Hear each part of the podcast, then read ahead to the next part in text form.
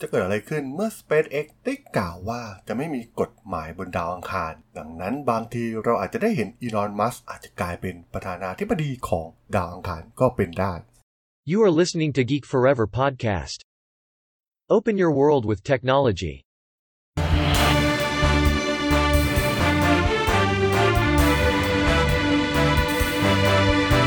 This is Geek Daily. Brought to you by DNA Power. Power your business with a new solar roof technology. สวัสดีครับ ผมดนทราดนจากดนดนบล็อกนะครับ และนี่คือรายการ Geek Daily นะครับ รายการที่มาอัปเดตข่าวสารเรื่องราวในวงการธุรกิจ เทคโนโลยีและวิทยาศาสตร์ใหม่ๆ ที่น่าสนใจนะครับ ที่ผมจะเล่าให้ฟังผ่านรายการ Geek Daily สำหรับใน EP นี้ก็มีหนึ่งเรื่องราวที่น่าสนใจนะครับ ที่มาจากคำพูดของ บริษัทยักษ์ใหญ่ทางด้านการเดินทางไปยังอวกาศอย่าง SpaceX ของ Elon Musk นะครับ ซึ่งผู้ใช้ที่ดาวน์โหลดแอป Starlink ใหม่ของ SpaceX เนี่ย ได้สังเกตเห็นบางอย่างนะครับ นั่นก็คือข้อกำหนดของการให้บริการซอฟต์แวร์นะครับ ที่มีการอ้างว่าไม่มีกฎหมายใดเนี่ย จะควบคุมสิ่งมีชีวิตบนดาวอังคาร หรือสิ่งมีชีวิตที่อยู่นอกโลกซึ่งถือว่าเป็นประเด็นร้อนที่น่าสนใจนะครับ เพราะว่าเงื่อนไขนี้ของ SpaceX เองเนี่ย ก็ได้ มีการเป็นการเพิกเฉยต่อกฎหมายอวกาศระหว่างประเทศที่ถูกกำหนดไว้เมื่อเกือบ 60 ปีที่แล้วนะครับ มีข้อความปัญหาข้อความหนึ่งที่น่าสนใจนะครับ ที่กล่าวว่าสำหรับบริการที่มีให้บนดาวอังคาร หรือในการขนส่งไปยังดาวอังคาร ผ่านยานอวกาศ Starship หรือยานอวกาศอื่น ๆ ในการล่าอาณานิคมต่างฝ่ายต่างยอมรับว่าดาวอังคารเนี่ยเป็นดาวเคราะห์อิสระ และไม่มีรัฐบาลใดในโลกที่มีอำนาจอธิปไตยเหนือกิจกรรมบนดาวอังคาร รวมถึงคำประกาศของ Earthlight Foundation นะครับ เกี่ยวกับเสรีภาพในอวกาศ ซึ่งเป็นรูปแบบคล้ายๆภาษาของ SpaceX นะครับสำหรับแอป Starlink ที่มีการประกาศออกมาล่าสุด โดยเฉพาะประเด็นเรื่องของอสิทธิของมนุษย์นะครับ หรือสิ่งมีชีวิตที่จะไปที่ใดก็ได้ในจักรวาลนะครับ และสามารถทำสิ่งใดก็ตามที่พวกเขาเลือกที่จะทำ การใช้ทรัพยากรใด ๆ ที่พวกเขาอาจพบเพื่อเป็นเจ้าของ ไม่ว่าจะเป็นที่ดินหรือพื้นที่ที่พวกเขาอาศัยอยู่ ซึ่งทั้งหมดทั้งมวลเหล่านี้นะครับถือว่าเป็นเรื่องที่น่าสนใจเรื่องหนึ่งนะครับกับอ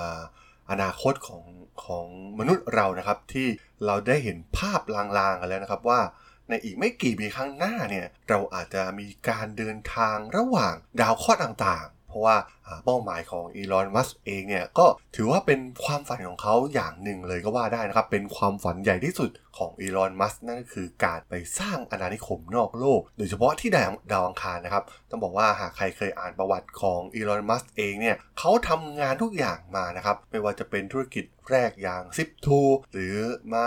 ก่อตั้ง PayPal นะครับซึ่งเงินที่ได้มาทั้งหมดของเขาเนี่ยเขาก็เอามาลงทุนแทบจะทั้งหมดกับ SpaceX นั่นเอง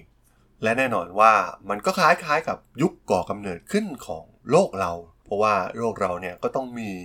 รูปแบบของกฎหมาย มีธรรมเนียมต่างๆนะครับ ที่จะปกครองให้สามารถอยู่ร่วมกันได้ มีอาจจะมีการแบ่งแยกในเรื่องของเชื้อชาติหรือประเทศ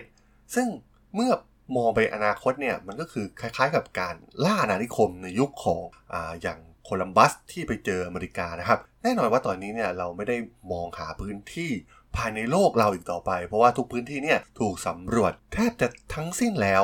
ในอนาคตเนี่ยมันเป็นการสำรวจสิ่งที่อยู่นอกโลกอาณานิคมที่อยู่นอกโลก ซึ่งก็คงต้องมีกฎเกณฑ์อะไรบางอย่างที่เราต้องกำหนดร่วมกันครับ แม้คนที่เข้าไปก่อนอย่างอ่าอย่าง SpaceX เองที่กำลังพยายามทำในสิ่งนี้อยู่นะครับ เขาก็ได้เริ่มโครงสร้างบางอย่างนะครับ ที่มันผ่านออกมาทางรูปแบบของ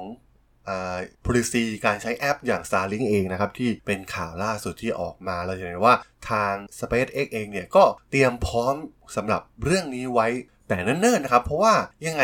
โลกเราก็กำลังเดินไปถึงจุดนั้นอย่างแน่นอน ซึ่งก็ต้องบอกว่ามันอาจจะเร็วกว่าที่หลายๆ คนคาดคิดก็ได้นะครับ เทคโนโลยีของโลกเรามันกำลังจะเปลี่ยนแปลงอย่างรวดเร็วในระดับที่ไม่เคยปรากฏมาก่อนนะครับ เพราะว่าความก้าวหน้าทางเทคโนโลยีต่างๆนะครับ หลายๆ อย่างเนี่ยกำลังก้าวหน้าไปอย่างมากนะครับ โดยเฉพาะาธุรกิจของอีลอนมัสเองนะครับ หลากหลายธุรกิจของเขาเนี่ยกำลังขับเคลื่อนโลกของเราไปยังภาพแห่งอนาคตที่ไม่อาจจินตนาการได้นั่นเองครับผมสำหรับพอดแคสต์ใน EP นี้สนับสนุนโดย DNA Power รับติดตั้งระบบโซลาร์เซลล์บนหลังคาบ้าน โรงงานอาคารพาณิชย์ และสิ่งปลูกสร้างทุกประเภท รับประกันแผงโซลาร์20 ปี อินเวอร์เตอร์ 5 ปี ประกันการติดตั้ง 2 ปี คืนทุนภายใน 4 ปีครึ่ง สอบถามข้อมูลเพิ่มเติมโทร 086-600-3022 หรือสามารถดูรายละเอียดเพิ่มเติมได้ที่ description ของ podcast EP นี้ได้เลยนะครับผม สำหรับเรื่องราวของ SpaceX กับ policy ใหม่ของเขานะครับของ App Starlink เนี่ยผมต้องขอจบไว้เพียงเท่านี้ก่อนนะครับสำหรับเพื่อนๆที่สนใจเรื่องราวข่าวสารวงการธุรกิจเทคโนโลยีและวิทยาศาสตร์ใหม่ๆ ที่น่าสนใจก็สามารถติดตามกันได้นะครับ ทางช่อง Geek Forever Podcast ตอนนี้ก็มีอยู่ในแพลตฟอร์มหลักทั้ง Podbean Apple Podcast Google Podcast Spotify YouTube แล้วก็จะมีการอัปโหลดลงแพลตฟอร์ม Blockdit ในทุกๆตอนอยู่แล้วด้วยนะครับถ้ายังไงก็ฝากกด follow ฝากกด subscribe กันด้วยนะครับแล้วก็ยังมีช่องทางหนึ่งในส่วนของ Line แอดที่แอดทราดน t h a r a d h o l สามารถแอดเข้ามาพูดคุยกันได้นะครับ ผมก็จะส่งสาระดีๆ พอดแคสต์ดีๆ ให้ท่านเป็นประจำอยู่แล้วด้วยนะครับ ยังไงก็ฝากติดตามทางช่องทางต่างๆกันด้วยนะครับสำหรับใน EP นี้เนี่ย ผมก็ต้องขอลากันไปก่อนนะครับ เจอกันใหม่ใน EP หน้านะครับผม สวัสดีครับ